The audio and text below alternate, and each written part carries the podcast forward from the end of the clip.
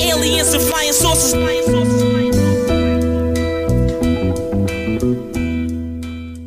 This is all in the Hey, welcome to the 51st episode of Two Writers Slinging Yang. My name is Jeff Pearlman. I'm a former Sports Illustrated senior writer, former ESPN columnist, author of multiple New York Times bestsellers, and a columnist for The Athletic. The music you're listening to is Croissant's Master by the great MC White Owl. And this podcast is an ode to writing in all its forms, from journalism to songwriting to screenwriting to novels to romance to comics to whatever genre I'm thinking of. And today, my guest is Candace Buckner, the Washington Wizards beat writer for the Washington Post. And Candace, well, she's a fascinating journalist whose features are sharp and edgy, whose game stories are fast paced and original, and whose occasional opinion pieces, I mean, they're just really powerful and eye opening. Today, Candace and I go deep into a wide range of subjects, from Gabby Douglas's hair to rooting for African American tennis players to life in the Wizards locker room. So get ready for a great ride with Candace Buckner right now on Two Writers Slinging Yang. All right, Candace. First of all, thank you very much for doing this. I appreciate it. Um, I want to start. You know, it's funny. I always ask guests, or I generally ask guests to send in stories uh, that they've written, and you send me a bunch, and I'm going to ignore all of them for a minute. And uh, um, you have a story you wrote just the other day. I ran May 16th, so I guess that's two days ago. Uh, Marcus Smart was born with his hands dirty, and he'll do anything to help the, the Celtics win. Uh, this is a piece about Marcus Smart of the uh, Boston Celtics. You've been covering the uh, Eastern Conference Finals between the, the Celtics and the Cleveland Cavaliers. And I start reading this story and I think, oh, this is a, this is a pretty good, yeah, you know, whatever. These stories come and go. You know, your lead is Marcus Smart doesn't care about the effect the hardwood can have on human flesh. He plays with the abandon of a hair on fire stuntman for the Boston Celtics, diving then crashing to the floor while pursuing a loose ball. His bandaged right wrist should serve as a reminder of decent surgery, but that does not seem to cross Smart's mind when he belly flops onto the leather shoes of the Cleveland Cavalier coaches. And I'm reading it and I'm thinking this is a good story about a gutsy and hard nosed player. But then I get to this point in the story, which this instinct to protect has been Smart's DNA since childhood. And I'm like, what the fuck? Where did this come from? Right? the youngest of four boys. He lost his older brother, Todd, to leukemia. Uh, What? When Smart was nine. Okay.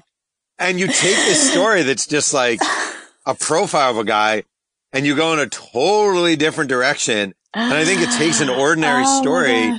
But I think it takes an ordinary story and makes it really, really good. How did this even happen? I'm fascinated how this even happened.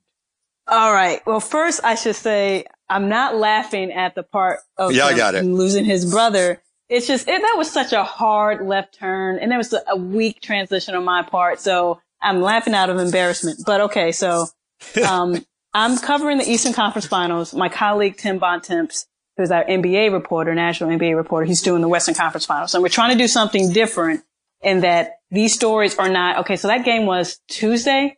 So these stories will not be in the Wednesday paper Okay. and it's not a game story. I'm not, I'm not there to write about the game, but some, like some element in the game.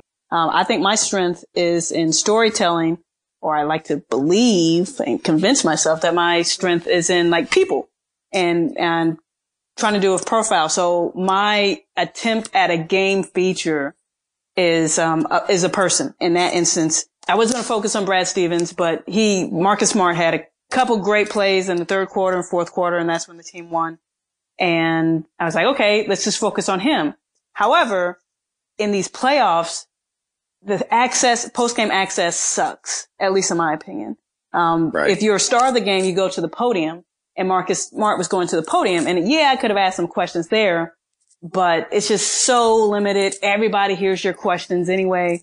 And inside the Boston Celtics locker room, I really do appreciate the access and them giving me a credential, but I feel like they're trying to create a horde mentality. Like we're going to bring this guy to the front and all you guys jump on this guy at this time. That's, I, I hate that. Right. So I left the locker room and I know where the family room is. I was looking at name tags to say like, I'm a guest of Marcus Smart or something like that, or somebody that looks like Marcus Smart. And I didn't find anybody there. So I went outside to the arena, the lower bowl. And I know that's where, uh, when you're not really in the family room, you're waiting for your people outside and, and the Right. guys come outside. And so I saw three white people in 36 jerseys. It's like, okay, that's just not a coincidence. Um. Obviously Marcus Smart is a, is a black guy. Um, so I, I waved them down and they started speaking in a very thick Southern drawl. And they start telling me all this, these stories about Marcus Smart and how they, their connection with Marcus Smart. And oh, you should know his background. He just has this tough and gritty, uh, background. And so they grew up watching him as a freshman and all that good stuff. So it's like, okay, I got a little bit there.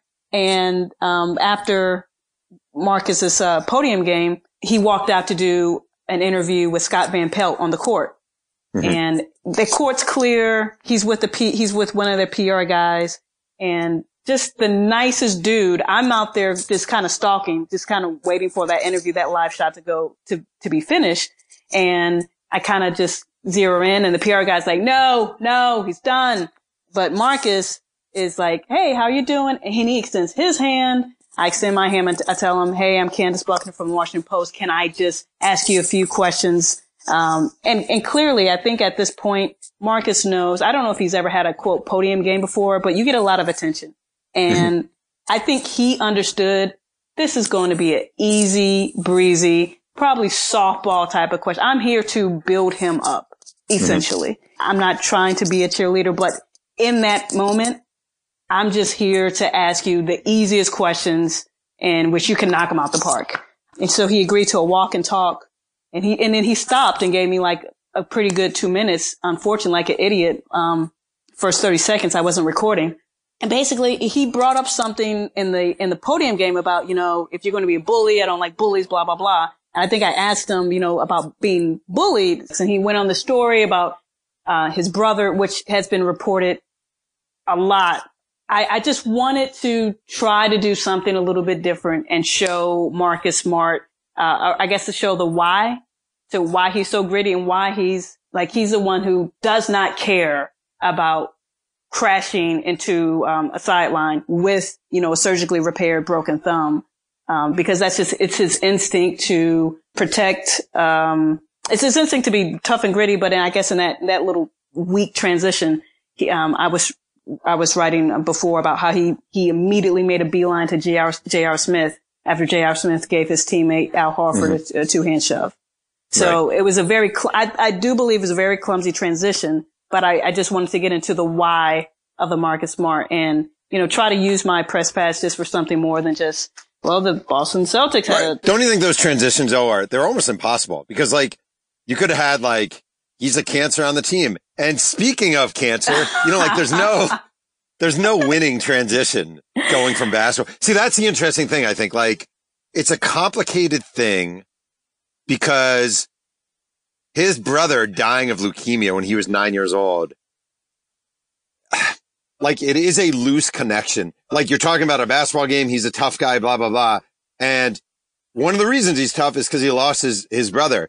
And I'm writing this column. I only have a thousand words, so I can get into it, but I can't get super into it. And you, you actually pulled it off. And I think I failed at this more than I succeed because I think a lot of times it's very easy to sound like you're just trying to make something work on the quick. And somehow you made it work on the quick. I don't even know how you quite did it. I thought it actually worked really well. I, I had some other stuff from the high school that maybe I could have went to, but he brought up, you know, um, you know, being the youngest of four boys and crying. Like I didn't even ask him like all that deep stuff. Like he gave me these, these quotes about him crying himself to sleep and how his, his people said, you know, you are our last hope. Like, okay, this is pretty dramatic, Marcus. Right. So he wanted to talk about this. And I, I, I, just wanted to, um, you know, pay it respect, pay his story respect and not try to, you know, use it as a ploy, but it, try to use it as a, as an explanation. Yeah, I totally get that. You sent me an article from the, uh, when you were the Indianapolis Star, where- where you were before you went to the Post. Uh, and it was about, about Monta Ellis. The headline is Monta Ellis colon, basketball was my escape. I really didn't have a childhood. I feel like these stories have the potential to be a dime a dozen because they are a dime a dozen. Um, They are. Oftentimes, which is, here's this kid and he grew up in a tough environment and now he's playing pro basketball and he makes a lot of money. And I remember the time, I remember growing up with, sh- you know, holes in my shoes or patches in my knees. And now look at me. I'm great.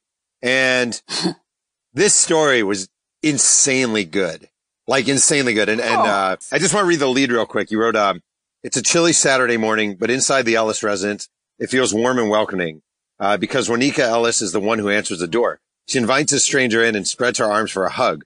Monta and Juanica Ellis's little girl, Mila, is still in pajamas and fiddling with an iPad. Juanica gets a four-year-old to look up long enough to say hello and now offers coffee or bottled water.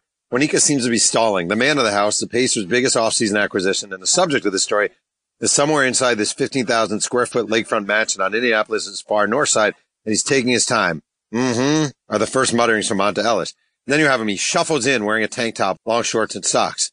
You make this profile of this guy who loves fishing and you almost use fishing as sort of this metaphor for his life and kind of who he is. And I thought again, Monta Ellis's story in, in the sort of abstract, uh, is not unique. The NBA, right. NFL, Major League Baseball is full of guys from rough backgrounds. How'd you go about this one? And, and even how did you decide to sort of use that approach with it? Once I finally got to his house, like I had a story. That, it, it was hard. And, um, the, and I guess the one thing, the very, very early on, and when I say it seems warm and, and, and inviting because Juanica Ellis is the one opening the door. Monta Ellis is a code off. Not, he's just, he's to himself. He does not like the media. He's had some, um, you ask Dallas Mavericks teammates, he may, he, he, he didn't really get along with them. So he's just this dude who kind of stays to himself and he's, he's, he's about, he's about Monta. Monta is about Monta. So I, it was difficult to even get in the door and uh, do this story, but I went through, um, I think his agent and then made contact with the, with the wife. And that was how I got in. And like, he adores his wife, adores his family. And that was the end. And so I didn't have a story until I finally got, you know, him to agree to an interview one hour. And he was, he was set on this one hour in his home. And when I guess, I guess when I finally got that scene, when I'm walking into to the door and he's, uh, he's in his house and he's, um, kind of casually talking about how he wants to go out fishing because um, on this cold day, all the fish rises to the top. And I, something that I do not understand because I'm not an angler, but mm-hmm. I thought, okay, boom, maybe I have something there. Um, and I, I don't know how I wrote in the dang story, but I could use him opening up his life and being a little bit more revealing or him trying to, uh, trying to be a little bit a little bit better to people. And I guess just opening up after, you know, so many years of being closed off. It's really interesting because, um, you easily could have written this. Like I remember I did a story on Iverson, Allen Iverson years ago for Sports Illustrated. And he was, he could not have been a bigger asshole to me. Like he couldn't uh-huh. have been less helpful. He couldn't have been less cooperative. And my mindset at first was sort of fuck this guy. I'm going to write this story about my time with Allen Iverson, what a jerk he is. And I feel like that would have been a really lazy self-indulgent move because there's a reason Ellis is this way. Like there's a reason right. he's guarded and there's a reason he's quiet. And it seems like the job is to figure that out. No, isn't that kind right. of what we're here for? Precisely, precisely. Um, and I guess that the whole argument of, you know, having empathy, I can fake like I have empathy, but I've never had my brother wig out on some, um, really, uh, jaded drugs like uh, like he had. So um, I can't put myself in this position of this very tough childhood or why uh, like maybe who who burned him very early on in his career. I don't know. I don't know because I haven't been there, but I'm, I try. I want to understand, and that kind of goes back with the Marcus Smart. I want to understand these people, and I think that's what makes our job fun, and that's what makes um, our jobs. I want to say, you know, super important. But if I'm a fan, I want to know about these guys and these uh, these women that I, I root for. I want to know something a little bit more about their lives off the court and kind of understand them the best I can. I'm gonna throw a weird one at you. I've I would say in my in my time covering pro sports, the bond between African African American male athletes and their mothers is mm-hmm. the strongest bond I've ever seen in sports. I feel like that mother son bond is insanely strong. Right. And I wonder if you, as an African American woman, uh, interviewing young African American men, if they ever, if, if they are more willing to sort of, do you think talk about that bond or maybe in seeing you sort of you know, I'm a huge fan of diversity in the newsroom. I think it's Right. important in a million different ways. And I think part of it is because you can go into different situations and reflect the subjects that you're covering. And I wonder if you think there's anything to that, anything to the sort of a certain something they see in you as much as you see in them. Man, that's a good question. When I first started beat reporting in NBA, and this is something I've always wanted to do, but I started super late, and this is only like my sixth year doing it. I was told that, hey, you're going to be able to get better access, uh, different stories, ask them um, other questions, just because a lot of athletes in the NBA locker room who have, have been, who've been raised by a single black mo- mother. Now, and initially, initially, um, I thought, you know, that's, that's a good way. That's my good end. I would say, Jeff, to be honest, I don't know if it's, um, a different, if it's a generational thing, but I have felt sometimes more often, um, that I've been viewed just like anybody else. A lot of the athletes just see us as media. And maybe that just comes with time. And I, I, I just wrapped up my second year in the Wizards locker room, but I, I wanted that to be something that I can use as a benefit. I'm not sure if that has been something that's been, um, on the minds of the athletes that I cover. I wonder in a way if the increase in diversity is still obviously a long way to go, uh, Right. has almost made like it's slightly less unique and you've just been grouped in with all the other schlubs. You know, I, I would hate, I would, I would hate for that to be the case. And I, I'm not trying to act like anybody else. Um, Yeah. and I, I totally do try to just act like myself and be professional in there. But I just, I, it's sometimes I, I have thought about this during the year and like, listen, like you're, you're, you're talking to people who understand you culturally. And for one player, um, we're from the same hometown. So, and, and that, the, and, and which I cover. And Who is that? Bradley Beal, St. Oh. Louis, Missouri. I Okay. mean, and St. Louis is so freaking small that we don't ha- even have six degrees. It's three degrees. My first cousin won a state championship with Bradley Beal. But, and I, I was thinking like, okay, we have something in common. Well, I don't know about that because you know, Brad, Bradley, Bradley's just a, um, Bradley's, Bradley's a private dude and very, very professional. Very, he's been good to me, but have I, have I gotten to the point where I feel like he trusts me more than um, anybody else put in a, a microphone or a notepad in his face? I'm not sure. Before we continue with Two Writers Slinging Yang, a quick word from our sponsor. Hey, this is Jeff Pearlman, and I'm here with my beautiful daughter, Casey. So, Casey, I have some exciting news for you. What is it? Because 503 Sports sponsors this podcast and because they make special throwback Portland State baseball uniforms, I've decided, in the name of support, that you'll be attending Portland State for college. I want to go to Stanford. It's too expensive. I want to go to UCLA. It's definitely too close to home. I don't want to go to Maine. Ah, good news. This Portland State is in Oregon. Dad, seriously, I'm not attending Portland State. No chance. Ugh, fine.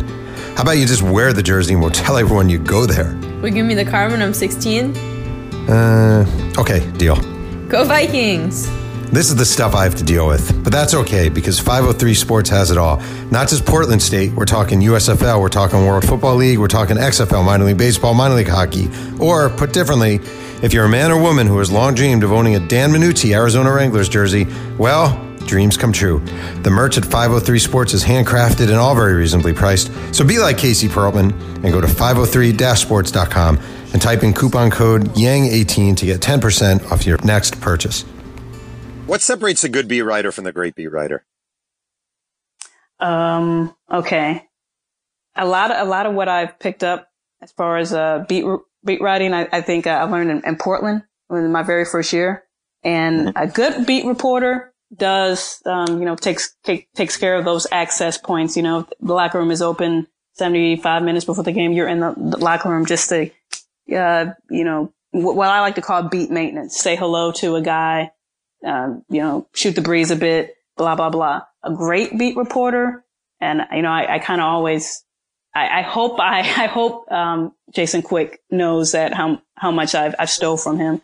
Um, but I remember, um, Lamarcus Aldridge was in that locker room and it was Damian, Damian Lillard's first year. He would be on the outside of the horde and Lamarcus talked once, but when the horde left, um, Jason Quick would nuzzle up, lean next to this locker and, and, and almost, I hate, I don't want to use this term. I'm probably using the wrong term, but hat in his hand, but he was just so humble and he made himself so small to be able to make, I guess, Lamarcus, um, comfortable.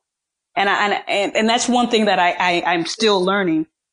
We have to be so humble, um, when we cover these guys because we do get rejected and because, um, they do give you crap answers and it's all about them. And we have to pretend that, you know, the world revolves about around them. And I just appreciated watching Jason Quick, um, be able to do his job away from the horde. He never got stuff in the horde. When you read his stories, he didn't have quotes that Lamarcus gave us in the horde. It was mm-hmm. when he nuzzled up at the end and had these very hushed conversations. And the PR guy was standing there, um, you know, in a very passive aggressive way to, you know, get him to move on. Mm-hmm. But Jason stood there, got his information. And I guess that comes with, you know, time and, and building relationships. But to me, that's, that's a great beat reporter. Yeah. I'll tell you something I struggle with is, um, so a couple years ago, I was supposed to do a Jimmer Fredette profile for Bleacher Report. Ooh, fun. Yeah, you know, I don't want to brag, but, uh, and, um, I, uh, I had it arranged that I would meet, he was with the Pelicans. I'd reach, I was in LA and they were coming to LA and I would meet Jimmer when they came from the airport and we'd sit in the hotel lobby and I get a text from the PR guy for the Pelicans and he said, I think he said, Jimmer can give you 10 minutes. Yeah. And I wrote back, I swear to God, I had this moment, Candace, where I was like, I think I was 43. I wrote him back. I was like, you know what? I'm 43 years old. I've been doing this for so and so years. I'm 17 years older than Jimmer Fredette. Don't worry about it. I'm not doing it. I reached a point where I was like, why? It sounds dumb. Why is Jimmer Fredette's time? I mean, I guess I needed his time. So maybe that's why it's more important. But I wonder, like, here you are. You are this great writer and that's you are accomplished. No, I mean it. And you are accomplished and you've had this great career and you're waiting by John Wall's locker, hoping he throws you five minutes of time. Are you ever like, seriously, are you ever like, do you ever just feel like being like, are you kidding me? Are you really, really? Don't you ever have those moments or never? All the time. No, I'm joking. Um, but, but first, um, Jeff, I'm curious, did you end up writing that Jimmer story? Nope. I walked away from All it. right. That's a, that's a position of power I want to get to.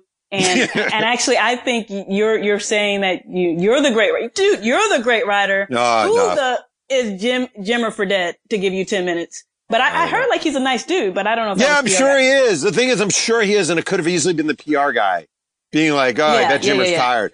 It just infuriated me, you know? But as far as like, there's, there's some, okay, so there's 15 guys in the locker room. Um, John Wall is terribly important to what I do in my, in my beat. And thankfully, he's the best talker. Bradley Beal is incredibly important to what I do. And thankfully, he's a great talker.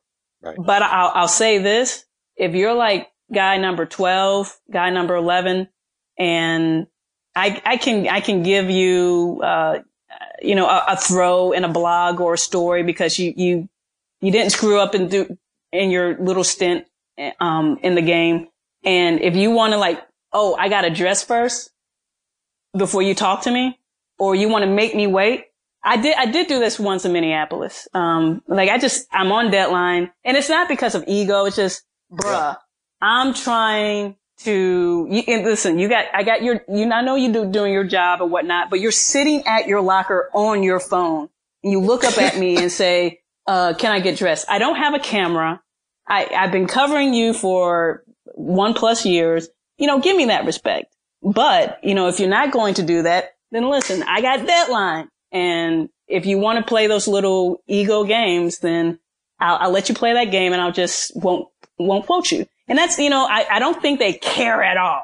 But yeah, my, my time is very valuable. I'm trying to, I'm trying to not make the copy desk mad. And so, and you know, I guess at a certain age, yeah, I'm 38. These are all younger men. And you're like, come on, what am I doing? What, right. what dis- life decisions have I made that I'm, I'm waiting on half naked men to, uh, to dress so they can give me cliches? Wait, what's your, what's your number one moment in your career, top of your head, where you're like, I feel like we all have these, where you're like, what the hell am I doing with my life? How did I reach this point in my life? Um, it was my first, my first year covering the Pacers. So my first year covering the Pacers, they were on top of the Eastern Conference like all year long. They were number one. Um, they were zooming, beating great teams. Boom.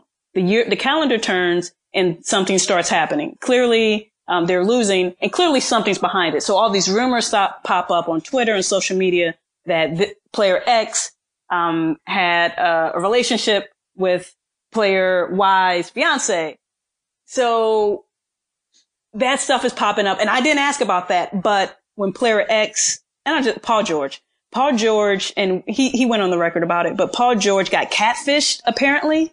And I have to, and it's right before a game in Chicago. It's a shoot around and thank God Brian Windhorst was there too, but you kind of, you toss him a few, oh, so, uh, facing the Bulls today, you know, how's that defensive assignment? Then you, you, you toss a few more and then like, so Paul, and you have to ask about these inappropriate pictures online. And I think he knew it was coming. And, and Paul George is, um, you know, people will tell you he's, he's a pretty good, he's, he's pretty good with us, but you have to ask a very uncomfortable question about being catfish or allegedly catfished in inappropriate pictures of yourself on, on, on, on the, me on, on uh, social media. And you're, but thinking like Candace, like, yo, like you went to college right. to ask this dude about some pic that's, right. that's floating around on Twitter. But he was cool about it and he blamed the media. And so, yeah, that's, that's, he gave, that's, that's all they do. When all else fails. Every time I'd be paying my student loan bill, I'd be thinking, damn it, freaking what the hell? I, uh, I don't want to brag, but I once, uh, when I was at Sports Illustrated, I once had to ask, I had to go into the Yankee locker room and ask Derek Jeter whether he was still dating Mariah Carey. And I literally, Oh. I literally went up to him and said, my name's Jeff Roman. I write for Sports Illustrated. I am being told to ask you this because my editor said I have to ask you this. I apologize. Cop out. It's a total cop out, but I did, I felt, but you know what though? At the same time, I cover baseball all the time and you have a reputation that goes far, far beyond a Mariah Carey question. And I didn't want to Yeah. throw out, you know what I mean? I didn't want to throw out my reputation. Not that it was so great, but I didn't want to lose it on some stupid TMZ type question, you know? Yeah. And I think I might have asked like, Hey, it's out there. I don't know if Brian asked it first or I did, but it, it just kind of softened the blow. And I think it was like, it's out there, you know, and I, and I think the question was posed, how do you concentrate with all this going on? And I think, so that's valid. And you kind of get into the details, but yeah, those, those, those are the worst. Yeah, it's not so great. You wrote a column that I am sad that I missed last year because, um, so I'm the, I was the editor of the best American sports writing for this year and I did not see this column and I just read it yesterday and I feel like if I'd seen it, this thing would have been strong, strong consideration. It's, um, oh, it's so good. It's, uh, I like watching black women do cool stuff on TV. This week, that makes me a tennis fan. September 6, 2017. And you wrote about, you know, Venus Williams was playing and Sloane Stephens were playing each other. You had a line I just loved. You wrote, um, I like seeing Venus, her hair natural like mine, thick and bundled under her brightly colored visor, and Sloane, who far, her forearms defined, unfortunately way more chiseled than mine, and covered by an endless canvas of beautiful mocha. I understand how this sounds, describing the physical appearance of women before mentioning their stellar achievements, like Venus's seven Grand Slam titles or Sloane's three semifinal appearances this summer. Also, I can already hear the all tennis players matter crowd complaining that I shouldn't be so caught up in race. But I unabashedly root for representation of role models, knowing there are many girls with Venus's type hair and Sloane's dark complexion that don't always see positive images of themselves on television. But Thursday they will. And as I was reading this column, I was thinking two things. Number one, when I was a kid, I rooted for Jewish athletes all the time. all the time. My favorite athletes, if I found out someone was Jewish, that guy was my guy because there were so few of us and blah, blah, blah. And nobody has ever given me shit for liking Jewish athletes. Was there an, any sort of blowback to this column or were people just like, right on, great column? Yeah, there was. And that, that kind of surprised me because I, I mean, listen, I'm from the Midwest and I understood Indianapolis and Indiana is a red state. So if I would have wrote something like that when I was an Indianapolis star, I would have expected it. But, um, I, I did get the blowback and I put that line in there, the all tennis players matter line, which made me Yeah. chuckle. So I put it in there. But all the, when you want to co-op like a movement like Black Lives Matter and then say, no, no, all lives All matter. lives Like, matter. Listen, I get that all lives matter. However, all your lives are not being threatened every single day. In this um, society that we live in. I'm sorry not to get angry, but absolutely. And I was like, listen, I don't you guys get it that there are not a lot of positive, impactful uh, representation of people of color on television. And that's get, that has gotten better in my lifetime. But I remember, shoot, my dad, he started watching the news as a kid because Julius Hunter, a black man, was the first black face that he saw on television. And so and knowing how impactful that was for my dad and, you know, me growing up and I had to, you know, find role models and freaking Zach Morris. I thought I was Zach Morris for a while because he was just so cool because Lisa Turtle didn't get to do the cool stuff. so I really like who I like, I like seeing us doing all the cool stuff that I grew up watching and, and all these heroes that I made out of these television characters, but they look like me. And, mm-hmm. and for people to like say that was racism, I mean, listen, you don't understand racism, but I was, I was surprised, but I did get blowback. And you also, I mean, you wrote a, uh, I can't say a similar column, but similarly it was similar. hardcore on Gabby Douglas's hair, black women, why we I care and why hair, we should. Jeff, I can't help it. I love hair. I just want to say I have a, um, I have my, uh, my nephews are biracial and my nephew Isaiah has the greatest afro in the history of mankind. And all I want him to do is shave it off and glue it to my head. And I'd be the happiest man. But beyond that, I thought it was a really, I mean, it was a smart column. It was a really interesting column. Again, to me, diversity in voice is so important because I couldn't have written this. There's no way I could have written a smart column about black women's hair concerns and relate it to Gabby Douglas. Impossible. Why'd you write the column, the Gabby column? And were you as surprised with the blowback from this one as you were with the Serena? Okay. So, um, I do appreciate you acknowledging, you know, different voices in the, in, in the, um, in the newsroom and why you couldn't have written that. But to me, that story is everywhere because and on the people that I follow, social media, my family, blah, blah, blah, black Twitter, quote unquote. That story is huge. Everyone's talking about her edges. And, um, you know, for listeners who may not know, that's just your hairline, especially for mm-hmm. a woman. If they're, if they're kinky and they're not flat, and they're not laying down like baby hair, then, oh, snap, you got to get your edges fixed. Or right. the back of your hair is called the kitchen and if those little curly coils pop up, it's like, oh, your hair's not done. That's like a sign that your hair's not done. And in our culture, um, you have to have your hair laid, slayed, killed for like people to give you respect. That's unfortunately, um, that's just something that's been popping up in our, and that's just something that's prevalent in our, in, in my culture. So I felt like that story has, it's, it was everywhere to me. And I just wanted to, you know, you know, add my two cents. And thankfully the Washington Post and, you know, you know, much kudos to my editor, Matt Vita, who was basically saying, you know, if you have perspectives that you want to share, please share it. And uh, of course, Matt, Matthew Vita is a Caucasian man, and he's just he just allows me to write what I want to write. And this week, I wrote about Jayson Tatum's hairline. And to me, oh, yeah, every time every time I'm on Twitter, everybody's like, is saying, yo, this dude's got the crispiest hairline. And that's just the pe- because of the people that I follow. So I guess I'm in this echo chamber where it's big. But when, after I wrote it, there were so many, um, and there, that's a great media group, uh, the Boston Celtics, but there's so many of their, um, of their, um, home reporters like, huh, I didn't know it was a big deal. Well, right. yes, it's not a big deal in your community, but in another community that ha- should have a voice that is out there it's a it's a pretty it's a pretty interesting deal. Wait, your lead I just want to say was uh, I'm obsessed with my hair, which is actually great, like simple and perfect. Like once I cracked eggshells over my head as a do-it-yourself organic conditioner. In the nightly battle of sleep versus discomfort, hair wins as I contort my neck to protect my twist out. I spend so much time in a styler's seat I should start getting my mail forwarded there. I care too much about my hair and I'm not the only one. And what I thought was actually really good about this is it's only a sports column because Gabby Douglas was involved. Like, right. it appears in the sports section of the Washington Post. Gabby Douglas's name is in the headline and it has almost nothing to do with sports in many ways, which is great. Yeah.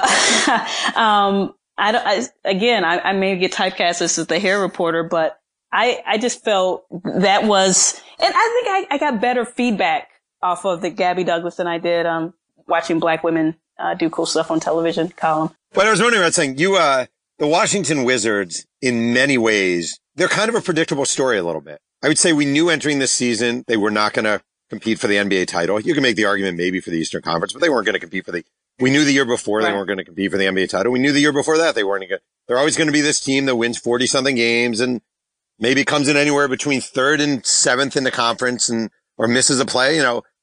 And I wonder, like, as a, as a writer, like I had the Padres MLB.com beat writer on last week mm-hmm. and that guy hasn't, has not covered a winning team, literally hasn't covered a winning team. I wonder, you cover winning teams, but they just don't win en- enough. Um, to, and I know, what, does it, are you bored? Does it all get boring covering sort of results that you know, you know, entering a season, the Wizards are not winning the NBA title? Does that get boring? No, um, I'm not bored by that, but, but, but I think 28 other, um, you know, main beat reporters of the other teams you know, you, you, could say the same thing for them because everybody knows the Golden State Warriors and the Cleveland Cavaliers are going to end up in the finals. And maybe, I don't know, the Boston Celtics will, will actually pull this off and they have the 2-0 lead. Maybe that will change, but you know that the team that you cover, there's, there's three legitimate teams with a chance to, to make it to the finals. So I think my story coming into the season was, you know, the Wizards pursuit for something that they haven't done in over 38 years. And that's 50, 50 wins and get to a conference finals.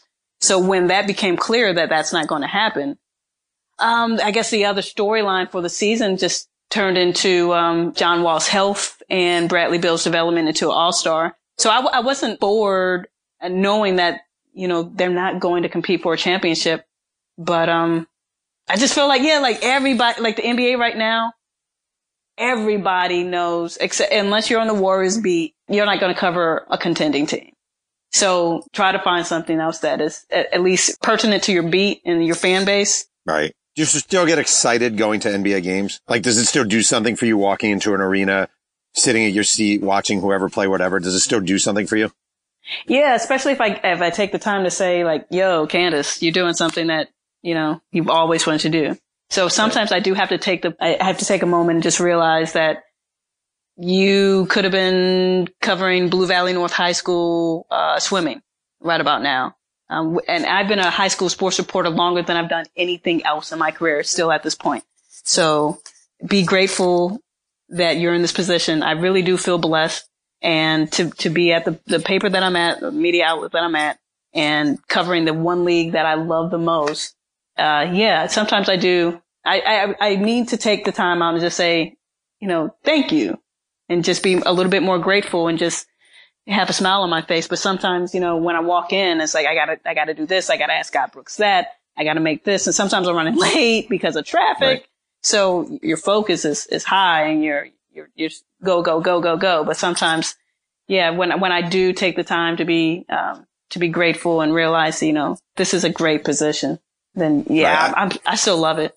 I just want to say, Candace, a couple of years ago, I asked the Orange County Register out here if I could cover a high school game, just to go back to my roots, because I had not covered huh. a high school sporting event in years. And I covered a, uh, a high school football game. They were like, do you want a really good game? I was like, I could care less. I just want to go to a game. They sent me to some game between a bunch, a couple of teams that were like, you know, four and four. And I sat there and at one point I looked up to the press box and I said, who has a stats? and the guy goes, yeah, no. And, and that was it. And I was like, oh yeah. it's not as fun as I remember. I can see why um, older uh, reporters get tired of pro beats because the egos and the people that you deal with and the, just the, the, the crap sometimes they have to put up with, and you want to go back to those um, those more innocent days. Um, but at that time, I was 30. I felt like you know I was I had reached the ceiling of my career at um, at that particular position, and I wasn't going anywhere. So I I, I equate high schools as it was a good time, but I, sh- I should have grown out of that a, a while ago. Right. Um, I want to you a final thing. You sent me a story, Washington Post, January 19th. How Lance Stephenson, a brash Brooklyn streetball legend, found a home in humble Hoosier country. Uh, it was really, really good. I find Lance Stephenson the most annoying player in the NBA, as I think do, right. but I'm also intrigued by him. When I read this story, I kept thinking how Indiana, the weirdness of Indiana, a place I've spent a, a fair amount of time, and it almost reminded me a little bit of growing up in my little hometown, which was very white and very conservative. And we probably, I think I had two African American kids in my class. Mm-hmm. And you would actually hear like white kids refer to them as I remember the saying, it was horrible. The kids would be like, they're a good end and they're a bad end. And these two, they're, they're good end. Like we Hmm. accept them because they're among us and they're okay, you know? And that's an extreme sort of look at Lance Stephenson in Indianapolis. But I feel like here's a guy who, if he were not a basketball player who loved Indiana, wouldn't be accepted the way he's being accepted. Precisely. Correct. And that's kind of what I read in your story without you saying that, without you using a blunt instrument to hit me over the head with it. I don't know. How did you sort of want to navigate this story when you went into it? Um, initially, I, I wanted it to be bigger. My editor and myself uh, thought that we should look at African American athletes who are popular in big Trump country areas. So I was going to um, look at Rudy, Gor- Rudy Gobert, um, but then you start thinking, well, shoot, Karl Malone was huge in Utah for uh, almost two decades, so they have no problem with accepting uh, a player like that. But Lance, uh, yeah, Lance is just uh, I don't understand. I don't get it.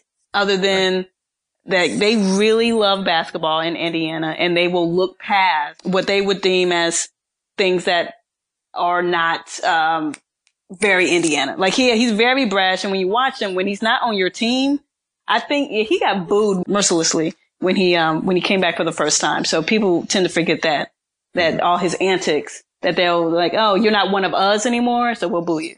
But I, I wanted to just show the, I guess the irony that, and, and let's face it, he's very New York. He's very urban and he's very himself when he, when he wants to be. And I, I wanted to explore, um, and I asked him this question and he, he is, he is, he is bright and he just would not go there. But I, I wanted to ask him, do you feel like you have to mute your blackness? You have to mute your, um, opinions where, where you work and play.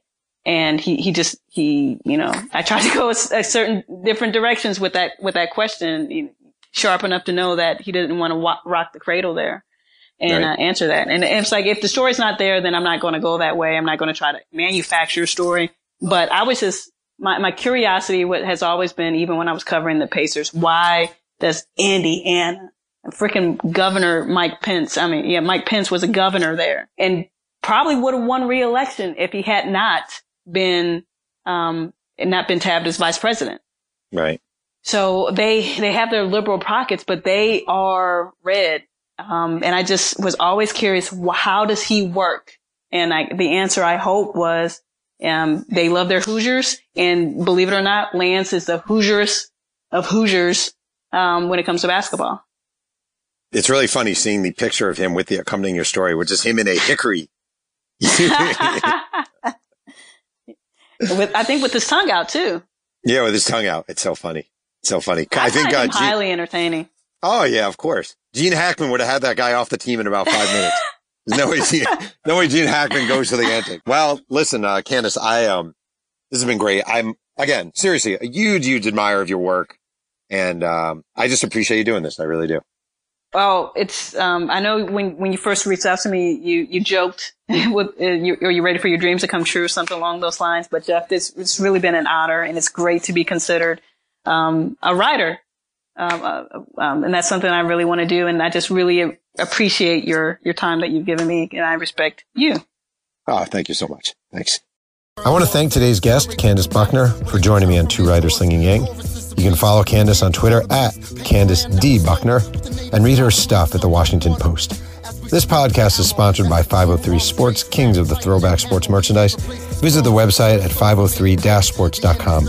One can listen to Two Writers Slinging Yang on iTunes and Google Play, and your reviews are always appreciated. Music is by the excellent MC White Owl. Thanks again for joining me, and remember, keep writing.